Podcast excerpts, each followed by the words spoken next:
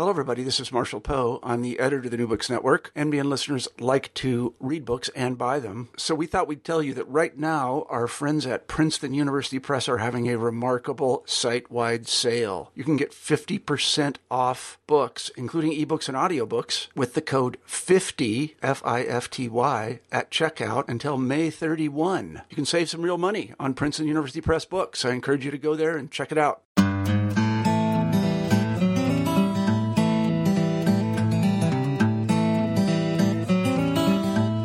Hello and welcome to New Books in American Studies. I'm Benjamin Concannon Smith, your host and history teacher at Wachusett Regional High School.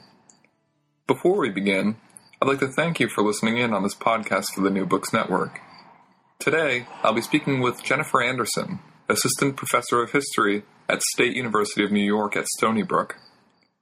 The topic of our conversation is her recent book, Mahogany The Costs of Luxury in Early America, out in 2012 from Harvard University Press. The title does not lie. This book is literally about mahogany. That's right, wood. Mahogany, as Anderson contends, provides a remarkable window through which to view the complexities of early American life. Unlike ephemeral goods like sugar and tobacco, which were purchased by elites but consumed and discarded shortly thereafter, mahogany was something solid, something lasting, something passed down to subsequent generations. Social engagements revolved around mahogany. Elites coveted the ornate and beautiful furnishings, which, because of its incredible density, could only be made with mahogany. And even the middling classes would indulge in purchasing a mahogany piece when it was affordable for them. But I'd be shortchanging this book if I were to say that that's all that it was about the dissection of the social world in early America, for it does much more than that. It also tells the darker, hidden story of human and environmental exploitation. Anderson traces the wood from the slave hands that cut it down in the West Indies to the polished tables that they became in the posh estates of America's upper class. By doing so, Professor Anderson manages to blend the social story with the environmental history and the history of capitalism behind it all. Thank you, and I hope you enjoy our conversation. Professor Anderson, welcome to New Books in American Studies. Thanks for joining us. Well, thank you for your interest in my book. And I'd like to start this interview, um, as I do with every author, by asking what brought you to this project? Well, I got interested in this topic initially when I was studying at the Winterthur Museum in Wilmington, Delaware, which is one of uh, the United States' premier collections of decorative arts. And it has a fantastic collection of mahogany furniture. And when I was a student there at the time, I became intrigued with the prevalence of this tropical hardwood that I saw. Um, and there were examples there that came from Massachusetts, from uh, Philadelphia, from the Carolinas, all over the United States. And I was curious about why people in those regions, which I knew were ones that had ample uh, forest reserves of their own, you know, why would they be importing this tropical hardwood? And the curators at the time knew quite a lot about these artifacts, but sort of the backstory of them, they weren't very knowledgeable about. And so I was left with a lot of unanswered questions. And I went out and became a museum curator and worked with collections and historic sites that had still more mahogany objects. And so this question sort of dwelled with me. Right.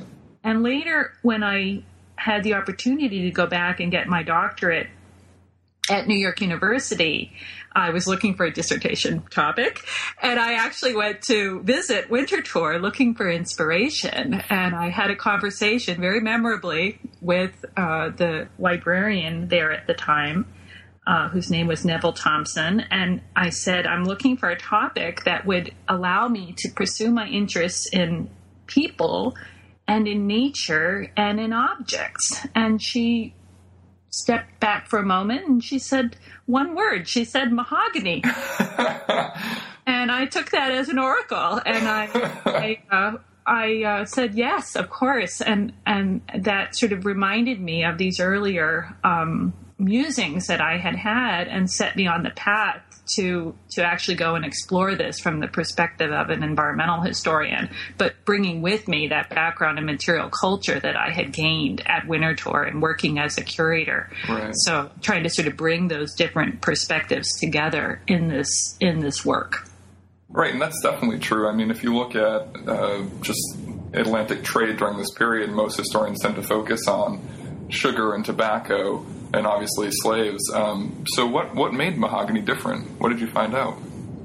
Well, one of the things that was pretty immediately apparent was that the nature of, of mahogany production was very involved because basically what people were harvesting in the 18th century were these very massive trees that required a lot of effort and labor um, to even begin to extract them from the rainforest. Right. And uh, unlike many other tropical commodities that were being grown on plantations where people could, you know, plant more or expand or contract production, um, depending on what the agricultural um, you know setting was with mahogany they were actually taking it from the forest so it was more of an extractive industry than uh, an agricultural industry on, along the lines of other plantation grown commodities Right, and then how about the um, consumption side of it? I mean, there are some major differences there as well.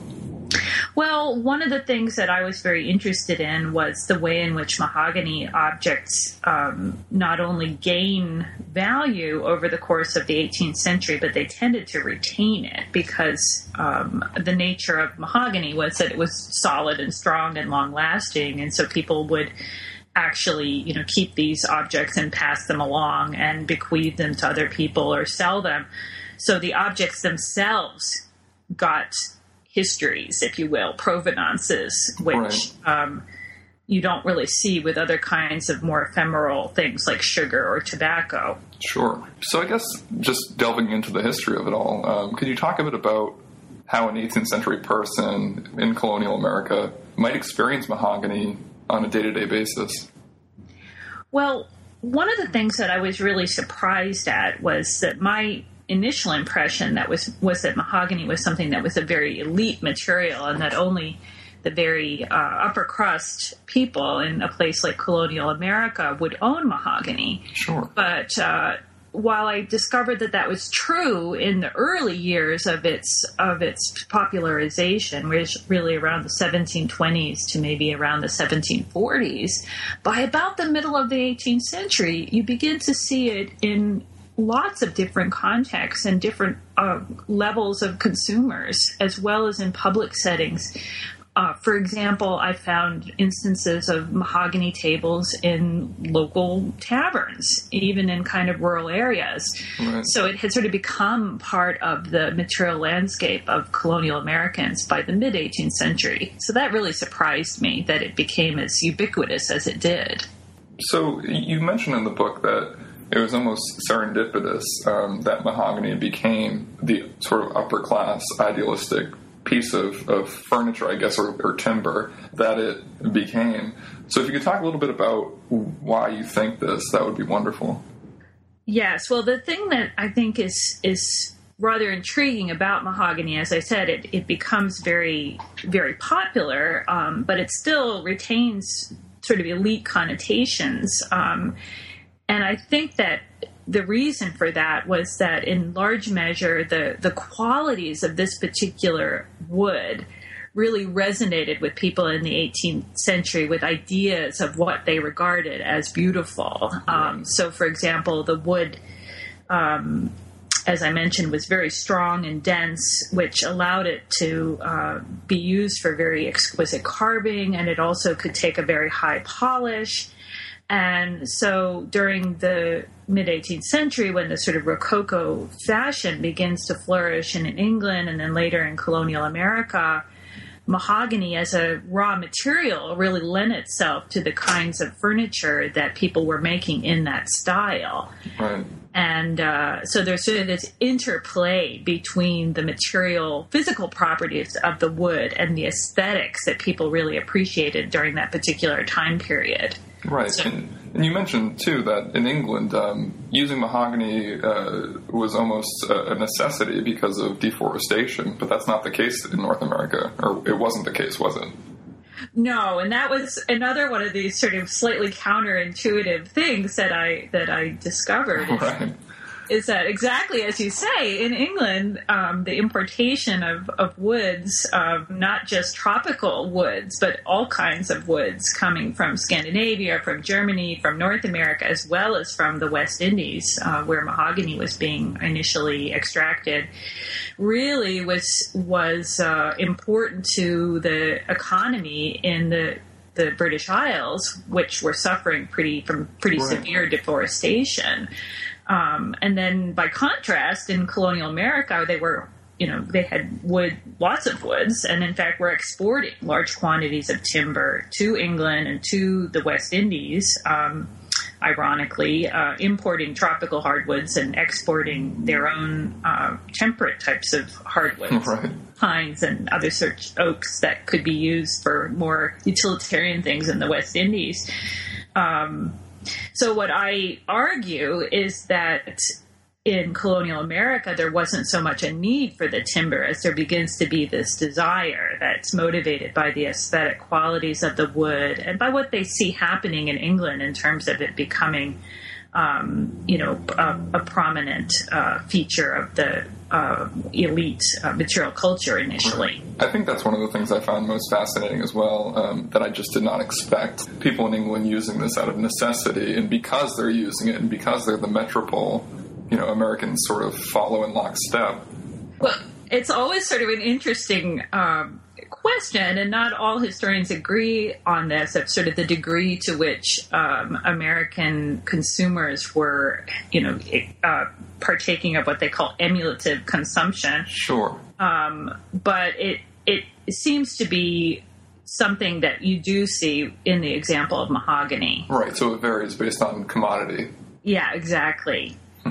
Uh, okay, so I guess if, if you could describe the process underfoot um, in, in the mahogany trade industry, uh, sort of walk us through what it takes to, to create a mahogany table from from tree to table. That would be great. well, th- what I look at in my book is uh, a, a, couple of different geographical settings where mahogany was being extracted. Right. Um, and each one was slightly different depending on uh, the terrain and the labor regime that was available.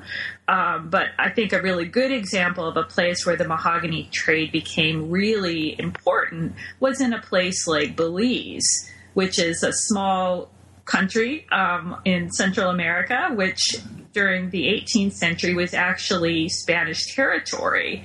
Um, it became a very contested area because the, the British, as they become enamored of mahogany and use up other sources, want to go in there, and um, so it becomes a very politically um, charged situation. And ultimately, the English have to negotiate with the Spanish to gain access to those trees. Right. So that's sort of the first dilemma that that has to be resolved.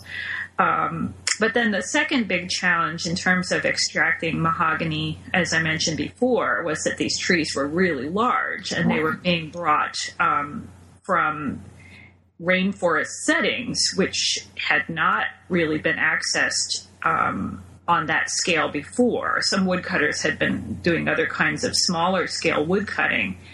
But to access these huge trees, some of which would be hundreds, um, maybe even thousands of years old, was extremely um, dangerous and labor intensive uh, to cut the trees and then to, to actually move them. And so one of the things that I got really interested in and that I explore in quite a lot of detail in my book is the way in which these particular um, demands of production help to spur an expansion of the use of enslaved laborers. So although you see English and Anglo American woodcutters coming in to take advantage of the, the, the, this natural resource, those people who actually were providing most of the the heavy lifting, the the actual labor to to fell the trees and load them and uh, get them down to the waterways because they usually these massive trees would be floated down out of the rainforest to the coast and then loaded on ships all of that very uh, arduous work would have been done by enslaved Africans. Right. I know you just mentioned a few, but could you talk in greater detail about the differences between slavery, let's say being a slave on a sugar island um, like Jamaica, and being a slave in Belize, tasked with cutting exotic wood like mahogany? Yes. Well, it it was certainly a very large difference and one that that that mattered to people who found themselves enslaved in one of these settings or another. Um, and in fact, it's quite possible that people who ended up um, uh, working in the mahogany forests in Belize may have spent time in the West Indies, possibly on a sugar plantation, before they end up as woodcutters um, because in Belize, in particular, many of the slaves were being imported through the markets, slave chattel markets in places like Kingston and Jamaica. Right. Uh, but the the difference that you see most markedly is that um, whereas the sugar plantation regime was a very um, relentless, hard labor where people would have been uh, having to to work really uh, you know year round um, in very harsh conditions out in the fields or in the boiling houses um, to process the sugar cane um, and boil it you know boil out the juice and right. have it you know crystallized into sugar all of that was was uh, very regimented sort of labor that required um, a lot of supervision and and you know people um, working often under pretty close supervision. What you see in the forests of Belize is very different in that in many instances these crews of woodcutters, um, which were predominantly male, I should say, would be sent out into the forest during the dry season, and often uh, only with an overseer. They would make a base camp, um, and then smaller crews of men would go out into the forest, oftentimes really on their own recognizance. Mm-hmm. So, what uh, seems to have been the case was that it was a more flexible form of bondage in that the people enslaved as woodcutters actually uh, had some degree of mobility and autonomy as they went about their business of going through the forest and finding the trees, felling them, and then bringing them back. And because of the the conditions that they were working in, it forced their masters and overseers into a situation where they often had to negotiate with the slaves about what their working conditions were going to be. Right. So, not to say that it was in any way a kinder, gentler form of slavery. There certainly was a lot of uh, punishment and uh, oppression, you know, to keep uh, people uh, at this task. But you also see instances where um, there were systems of rewards, for example, or other kinds of incentives um, to try and encourage the slaves to to work as productively as possible. So it's a little bit more of a give and take situation than you see in the very rigid setting of a plantation. Right. Um, yes, but I, I can't imagine dragging a hundred foot log through you know the jungle is, is easy no it was it was hard to imagine and actually i would say, you know, even still today, that logging is one of the the most dangerous occupations uh, today, even with all kinds of modern uh, equipment and safety, you know, considerations, but even more so in the 18th century. And so slaves who actually were able to survive in that challenging environment and who learned uh, you know how to find the trees and how to safely fell them, et cetera, they actually became valuable to their owners and you know gained prestige even among their own community because of that knowledge and that expertise. Um, and uh, so, in that sense, you know, there develops a very you know a different set of social relations than you see elsewhere in the Atlantic. Yeah, it's, it's definitely a, really interesting how you, you sort of identify the different spheres of expertise. Um, and it seems, as you mentioned, that no one really understood the entirety of the trade as a whole. Slave units that would go out and uh, there, would be experts in finding the trees, cutting them down. Uh, but then, you know, once they're on the boats, then you have the, the middleman merchant expertise of how to pick the right trees, how to load them onto the boats correctly, which markets to try to sell them in. Um, so if you could talk about uh, that a bit, like, so let's say the trees are loaded onto the boats. W- what happens next? Well, that actually, there's some very vivid descriptions um, by uh, sailors in the 18th and early 19th century exactly of that process because um, that too was rather tricky of having to get these uh, um, massive uh, logs because the value of the wood would be greater if you could deliver a log that was of a larger scale that would then you know translate to a larger piece of furniture. Right. Um, so the the wider the boards, the more valuable the wood would be. Um, so transporting those was very tricky, and the sailors would be trying to do this often while the you know the ship was rolling at sea, being able to have the, the logs on board, pack them securely so the ship wouldn't roll. Right. Um, and all of that with, you know, sharks circling below. it was uh, quite quite a labor as well. And uh, and then from there, these ships would be sailing uh, to many different uh, seaports. Um, and I found ships leaving Belize that were heading to place, you know, ports up and down the eastern seaboard of North America as well as to places like uh, London, Liverpool, Dublin, as well as further afield to Stockholm or St. Petersburg.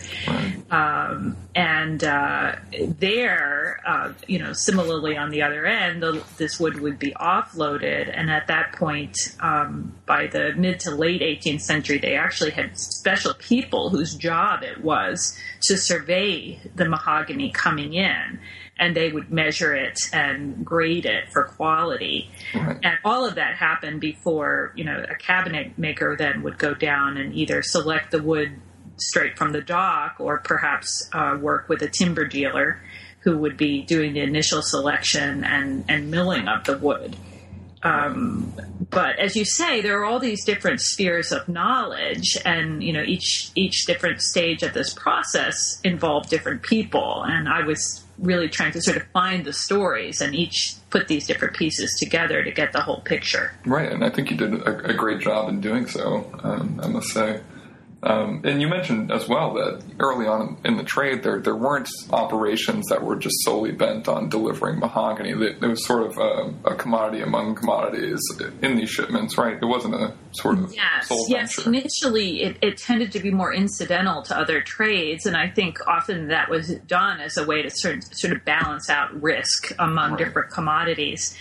Um, and uh, one of the things actually that was intriguing to me as I began to try and trace different people was there were certain individuals that I saw who would move from one sort of one stage of this process to another. So, for example, there were people who started out in New England working as sailors on board ships who later became woodcutters in Belize right. or cabinet makers who developed particular expertise in selecting and using mahogany who would be dispatched uh, by their cabinet making firms down to places like uh, Cuba or um, uh, Haiti in order to select the wood themselves on the spot as it became more difficult to source mahogany.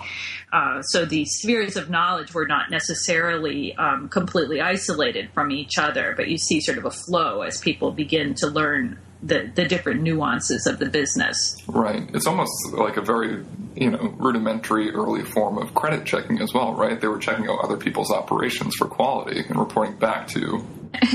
exactly. I mean, all of this uh, sort of early mercantilist system required a lot of trust on the part of individuals, and so the importance of having you know good networks of connections, you know, either based on uh, people that you had worked with in the past, or that you know friends of friends or family members. Um, so one of the ways that I actually was able to sort of trace this industry was by looking at the personal connections among different, uh, you know, merchants, woodcutters, uh, sailors, etc. Um, that these networks of people um, follow the economic networks, if you will, or under underpin them. Right. Okay, so now I want to turn the conversation a bit. I mean, if you were a very successful merchant at this time, even if you thought that mahogany was too risky to uh, engage in, you know, with that trade, um, you were probably consuming it in some form. Um, so my question is, I guess, what were some of the most popular objects made out of mahogany during that period, and what social functions did they serve? Hmm. Well, that's a great question, and it's interesting. The objects that become sort of the the most uh, in demand among merchants and other elite consumers initially are objects that were um, inherently uh, had aspects of display to them. So, for example, dining tables uh, were one of the most uh, prominent ones that I found, and other kinds of small tables, which, of course, in you know, for an 18th century merchant or or uh, planter, the center of sociability would be around his dining table. And there actually were sort of rituals developed about sort of how the the table would be uncovered at the end of the meal when people before people were served dessert and the unveiling of the table became a little bit of a ritual. And it was uh, you know it was considered you know a mark of a person's refinement and sophistication that they would have a beautiful table to show off in this way. Uh, other prominent artifacts that you would find uh, in a house, and that you know many of them survive in American uh, museums and historic houses today, were things like desks, um, which oftentimes uh, also might be in a space where uh, a merchant's customers would be coming and going, uh, as well as uh, bookcases or sideboards in dining rooms. So some of these objects actually were quite monumental in scale, and you look at those and you can kind of almost, you know, look through them to imagine the size of the tree that must have right. contributed to those artifacts. It's it's incredibly right, and some of the images in the book um, definitely show that you know a single piece of mahogany for an eight foot dining table had to have come from a, a ginormous tree. exactly, exactly. And I wish I could have included more more photographs because you know one of the things that is so striking about mahogany and that has been an endless fascination to me is that there are no two pieces of this wood that really look identical. You know, each one uh, is unique. And, you know, I think part of the reason that, you know, this becomes, you know, has retained its value is that, um, you know, some of these, the, the, the quality of the wood um, is so beautiful. I mean, it, it, it, strikes you, it's, it's sort of a visceral response that many people have to this material. And I think that in a way that makes them kind of timeless. Talking about the, uh, how, easily identifiable mahogany was, especially during this time period. And knowing what it was worth, I, I, think it's a little bit odd, and you do bring it up in the book, that people were actually using mahogany to make coffins as well. Can you talk about that? Yes. Well, I have to say, I was surprised to find how prevalent that becomes. That um, you know, not not initially, but by the end, certainly by the late 18th century, you um, you do see this, and I was able to get a sense of this by looking at the account books of cabinet makers in which they would record what they were producing. Right. And so, for example, there are several cabinet makers in uh, New England and Philadelphia where I was actually able to go through page through, you know, their account books over several years and see the what they were using for making coffins and the growing prevalence of mahogany, usually for their high end products. And so, as with all of these, you know, different types of artifacts, and you know, just as today, you can go and buy. You know the the the deluxe model of right. bar, for example, or you can get sort of the stripped down version without all the bells and whistles. Similarly, if a person went to the cabinet maker and needed to buy a coffin for a loved one who had passed away, they would be presented with a range of options from the least expensive, which would probably be a pretty plain pine box, right. Um, right up to sort of the Cadillac version of a mahogany coffin, which oftentimes would be further enhanced with silver handles and perhaps a nameplate. Um, so, you know, again, that was a form of conspicuous consumption that probably didn't mean so much to the person who was in the box, but Right. apparently really was meaningful to people who chose these, and whether that was you know, to honor their loved one or if it was a, a sort of a showy form of, uh, Right, you know, of impressing the wealth. neighbors. Yeah, it's hard to say. Hmm. I found that very interesting, nonetheless. Um, so you you also you mentioned already that by the mid 18th century, owning uh, finely crafted mahogany furnishings became a mark of status. So for the listeners, can you describe how you came to this conclusion and sort of what types of things that historians look for when making such claims? Yes. Well, what I was looking for was uh, initially, you know, when do you begin to see mahogany showing up in people's uh, the records of their their households and of their domestic consumption? And I was sort of looking at this from two ends. One, from looking at the records of cabinet makers of what they were producing Right. and for whom, and the range of materials that they had on offer. When does maho- mahogany begin to show up initially? Um, and then how can I trace it becoming increasingly pre- prevalent? Um, as well as ultimately different qualities of mahogany, which is something we haven't touched on. Was over time, as I said, it becomes very common that people would be using uh, mahogany, um, even sort of middling people, um, but they might be using a less expensive mahogany versus someone who is still buying the, the, the better, best quality wood. Um, so, looking on that end of how uh, what cabinet makers were offering, presumably in response to their their uh, clientele's uh, desires and demands. And then on the other end, I was actually looking at what people had in their households. And one of the ways that I would get at that was by looking, for example, at people's correspondence about what they were choosing for their households. Right. So oftentimes, when a young couple uh, in the 18th century was married, there would be records and correspondence surrounding the setting up of their new household, where I could find mentions of what they were choosing um, in selecting their their furnishings. And to what degree mahogany was uh, was prevalent among that, and then to get sort of a sense of how this fit into the context of their household property as a whole and over time, I would look at things like probate inventories, which were usually inventories taken at the end of someone's life. And one of the things that's very striking in looking at many, many uh, probate inventories from households of different levels and different regions is that in descriptions of household contents, it was very, very common that if an object was made of mahogany, the probate inventory, the, the people who were taking the probate inventory would specify that.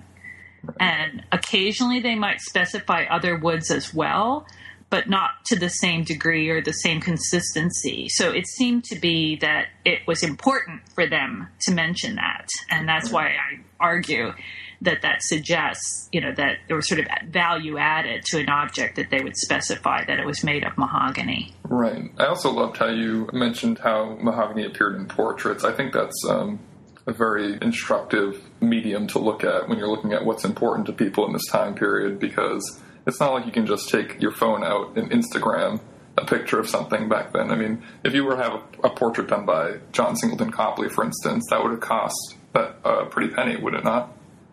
Yes, it certainly would, and and that was probably one of the more elite objects. And one of the things that's intriguing about that is that um, with portraiture, as you as you suggest, it it was something where people really had had time and motivation to think carefully about how they were presenting themselves to the world.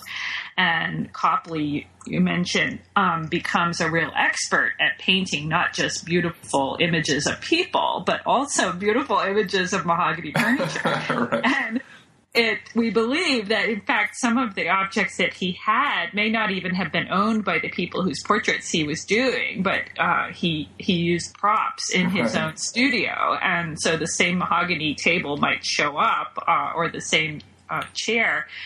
But uh, the idea that it was evoking this sort of re- uh, aura of refinement around the, the the person in the portrait seemed to be something that, that was very much uh, in the fashion. And I guess you could say it was these same sort of pretentious showings uh, in objects that were the target of growing resentment among the lower classes in the years leading up to the American Revolution. Is that right? Well, you know, it's interesting. I have seen um, in a number of different settings, both um, in the lead up to the American Revolution, and particularly with some of the um, mob actions surrounding uh, disgruntlement over the Stamp Act and uh, other instances like that, where you see colonial Americans reacting against people that they saw as representatives of the crown or representatives of uh, colonial authority that they were resisting, that the trappings of their status become marked for uh, people's anger.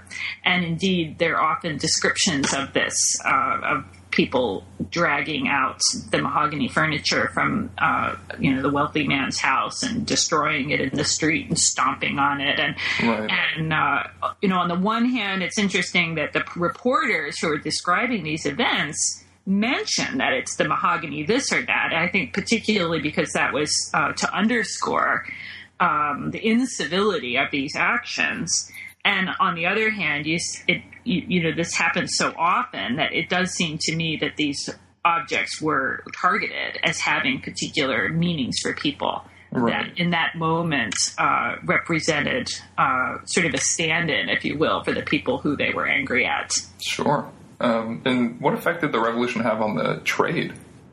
Well, basically what you see in the wake of the American Revolution is, um, well, first during the war itself, of course, there's a disruption of normal trade, and then in the wake of that, there's a bit of a realignment um, as areas that had been uh, British, uh, you know, part of the British Empire become less accessible to the United States, and other areas such as uh, the French islands and Spanish islands of the Caribbean, where American woodcutters hadn't really been involved, become more accessible.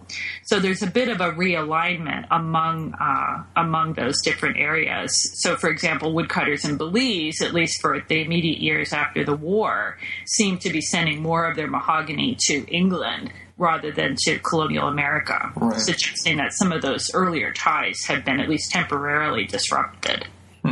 Um, and so I guess that brings me to a, a, good question. You mentioned earlier there's a distinct um, difference between two different types of mahogany that you're talking about. You just mentioned Belize, but I believe the, the more coveted wood was um, Jamaica wood, as they called it, Jamaican mahogany. Can you talk about the yes. different types? Well, that's interesting. That's where the sort of ecological aspect of my story um, becomes important. Um, and I really have tried to, to cast my book not just as a cultural and economic history, but also an environmental history. Right. And that really goes back to your point that that that uh, the two different types of mahogany that people had access to and that were commercially exploited in the 18th century basically represented two different species of this of this tree we call mahogany. Um, and the one species was native to a very limited area of the Northern Antilles, so Jamaica, hence the name Jamaica wood, but also islands such as Hispaniola, which is today, of course, the Dominican Republic and Haiti, as well as Cuba, and uh, even the southern tip of Florida, but a relatively constricted area. And uh, because the, the natural range of that species was so limited, those trees actually become uh, pretty well depleted early on in the 18th century and hence sort of spurs the, the need to find other replacements. And although that was the, the wood that sort of set the standard, um, and I and other historians actually have talked about Jamaican mahogany, this West Indian mahogany, as, as being sort of the gold standard that people initially uh, demanded. Okay. Over time, they increasingly had to seek out other sources of mahogany, and so the, the species that was native to Belize um, uh, sometimes called Honduran mahogany, um, is uh, is one that has a different quality of wood, but the trees tended to grow larger. Right. So people over time, and it's interesting actually looking at the objects, you can in some instances get a good guess as to where and when that object, uh, you know, the wood for that object may have been made, judging by the scale and quality of, of the wood. Right. Um, but, uh, the, but, you know, merchants and companies would often try to fake the look of Jamaican mahogany, wouldn't they? Yes, there was a lot of deception, and so it's actually a little tricky uh, for even the, the best furniture connoisseur, or even uh, you know experts in wood identification, to know uh, exactly you know which of these species it might be. Um, it's not always it's not always possible to discern that. Um, well, I find that fascinating, and I also found it fascinating when you were talking about non-renewable depletion um, in the context of the Enlightenment Enlightenment era thought. Uh, was it seen as less problematic? Well, not necessarily. I mean, one of the things that was um, kind of a surprise to me, and that I have I have since gotten very interested in, was how actually how early on you do see people in the time period in the well even in the late 17th century and into the early 18th century commenting with with concern about the fact that they see uh, the forests being depleted, you know, whether to clear land for sugar plantations or to, you know, produce mahogany for fine furniture. Um, you know, the the notion that that it would be possible to actually deplete what seemed initially like these endless uh, rich forests right comes as a little bit of a wake up call for people, um, but actually translating that concern into policies of how to uh, regulate or control the extraction of tropical timbers is much harder to actually do. Uh, and uh, so Richard Grove, for example, has has done some really interesting research trying to look at how ideas about ecolo- ecology and natural resources um, begin to kind of enter into people's consciousness. He wrote a book called Green Imperialism, which talks about this, and and uh, that was really influential for me in thinking about you know how people's awareness of mahogany depletion actually begins to uh, shape their their consumption patterns and and behaviors. Right, and it almost seems like uh, concern is sort of hedged by the fact that um, you know men of science are sort of always coming up with solutions to things. So at first it seems like, well, yes, the forests are depleting, but we'll figure out a way to replant them, and you know we'll successfully farm them. But that doesn't happen with mahogany, right? It's very difficult, as you mentioned. Uh, what's difficult about you know farming mahogany trees? Well, one of the things that's interesting about mahogany is the way in which it, it's very much um, interconnected as a species with the larger ecology of the rainforest. Right. So when uh, forest was clear cut, for example, the conditions that mahogany would grow in normally under the wild would more, be more or less destroyed. And it turned out that in trying to cultivate mahogany in a plantation setting, that it became very vulnerable to various kinds of invasive pests. And uh, then trying to restore rainforest. Uh, was difficult to do after it had initially been destroyed. You couldn't get sort of the same mix of species, etc. Um, but what exactly all the different factors are that go into creating, you know, an optimal habitat for these uh, uh, mahogany species that have been, you know, they are all now. Uh, um, either endangered or you know uh, severely uh, depleted, and there are restrictions on the harvesting of mahogany today. And people are cultivating mahogany, but it is often not necessarily in the same places where the trees originally grew. Right. That's interesting. And, and so, talking about depletion again. Um, how did changes in technology in the early 19th century, which is, you know, when these trees were pretty depleted, change the mahogany industry? Well, one of the things that I argue that, that becomes a very um, important moment is the development of new kinds of steam technology. And this begins in the early 19th century and really intensifies by around uh, the 1850s. And it affects both the extraction of mahogany and the way the wood is then processed into to furniture. And what happens during that period is that the places where mahogany was still available, and as I mentioned, some places had already been depleted by then, and particularly in the in the Caribbean and Caribbean islands.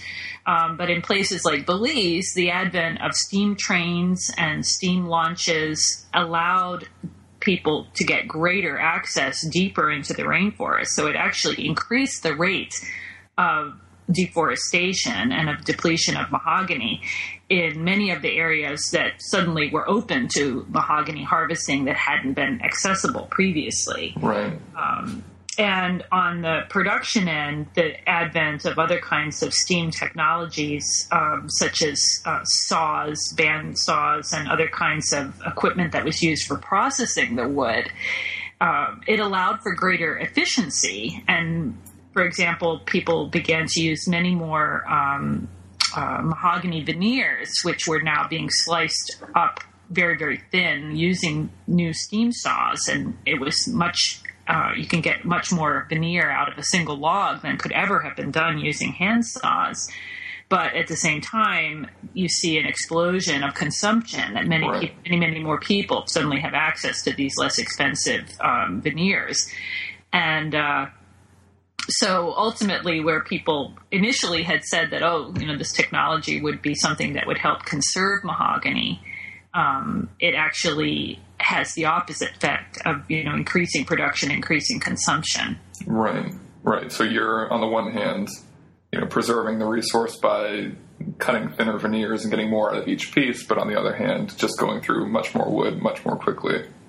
Exactly, Right. exactly. And uh, you, you just mentioned how veneers democratize mahogany, allowing more people uh, in varied classes to purchase it to some degree. How did the upper classes respond to this?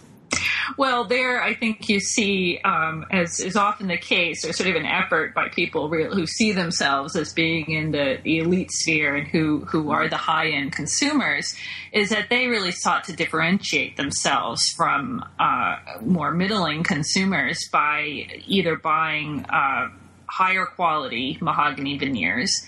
Um, which were always available, um, or they, by the mid 19th century, they begin to seek out other, even more exotic woods like rosewood and ebony that become popular during uh, what we would call the Victorian period. So there's a proliferation of different kinds of exotic woods.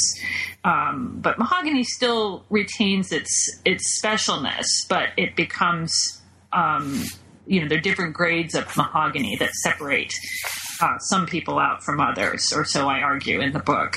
And you said that mahogany sort of waned on the cultural, um, you know, plane in the 19th century, the late 19th century, but it still held, uh, held deep-seated cultural connotations for many Americans. Um, could you talk about what you mean by that?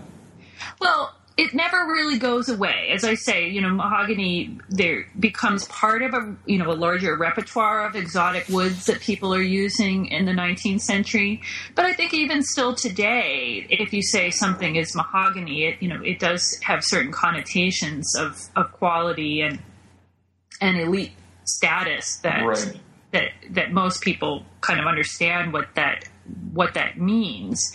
Um, so it's interesting to me that that has continued, um, even as you know mahogany.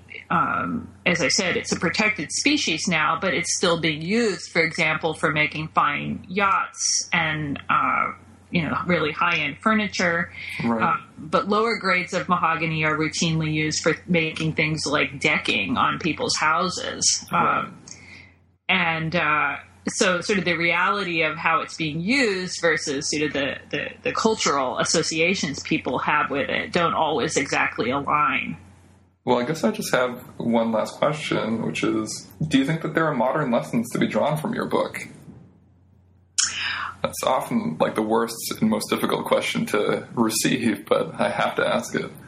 Yeah, well, you know, I think the thing that I hope that readers come away from my book um, with a with a new appreciation for is that these objects that today are you know celebrated as um, masterpieces of American craftsmanship. So if you go to the Metropolitan Museum of Art or the Museum of Fine Arts uh, in Boston, or you go to Monticello, or you go to Mount Vernon, you will see beautiful mahogany objects that were used by uh, the founders of this nation. Um, but what I would hope my readers would have also an appreciation for is that these objects also represent uh, this in- tremendous investment of labor of people who worked under often very harrowing conditions, as well as an investment in nature, if you will, because they really represent, um, you know, a generation of generations of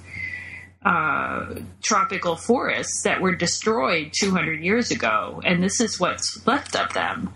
Um, and uh, as we think today about you know what the challenges are of uh, our planet in dealing with questions about deforestation and all of the human and ecological consequences that flow from that, not least of which is uh, issues around climate change. Um, that uh, it is kind of a humbling reminder that uh, the beautiful objects that people surrounded themselves with in the 18th century certainly came at, at a high cost. Definitely.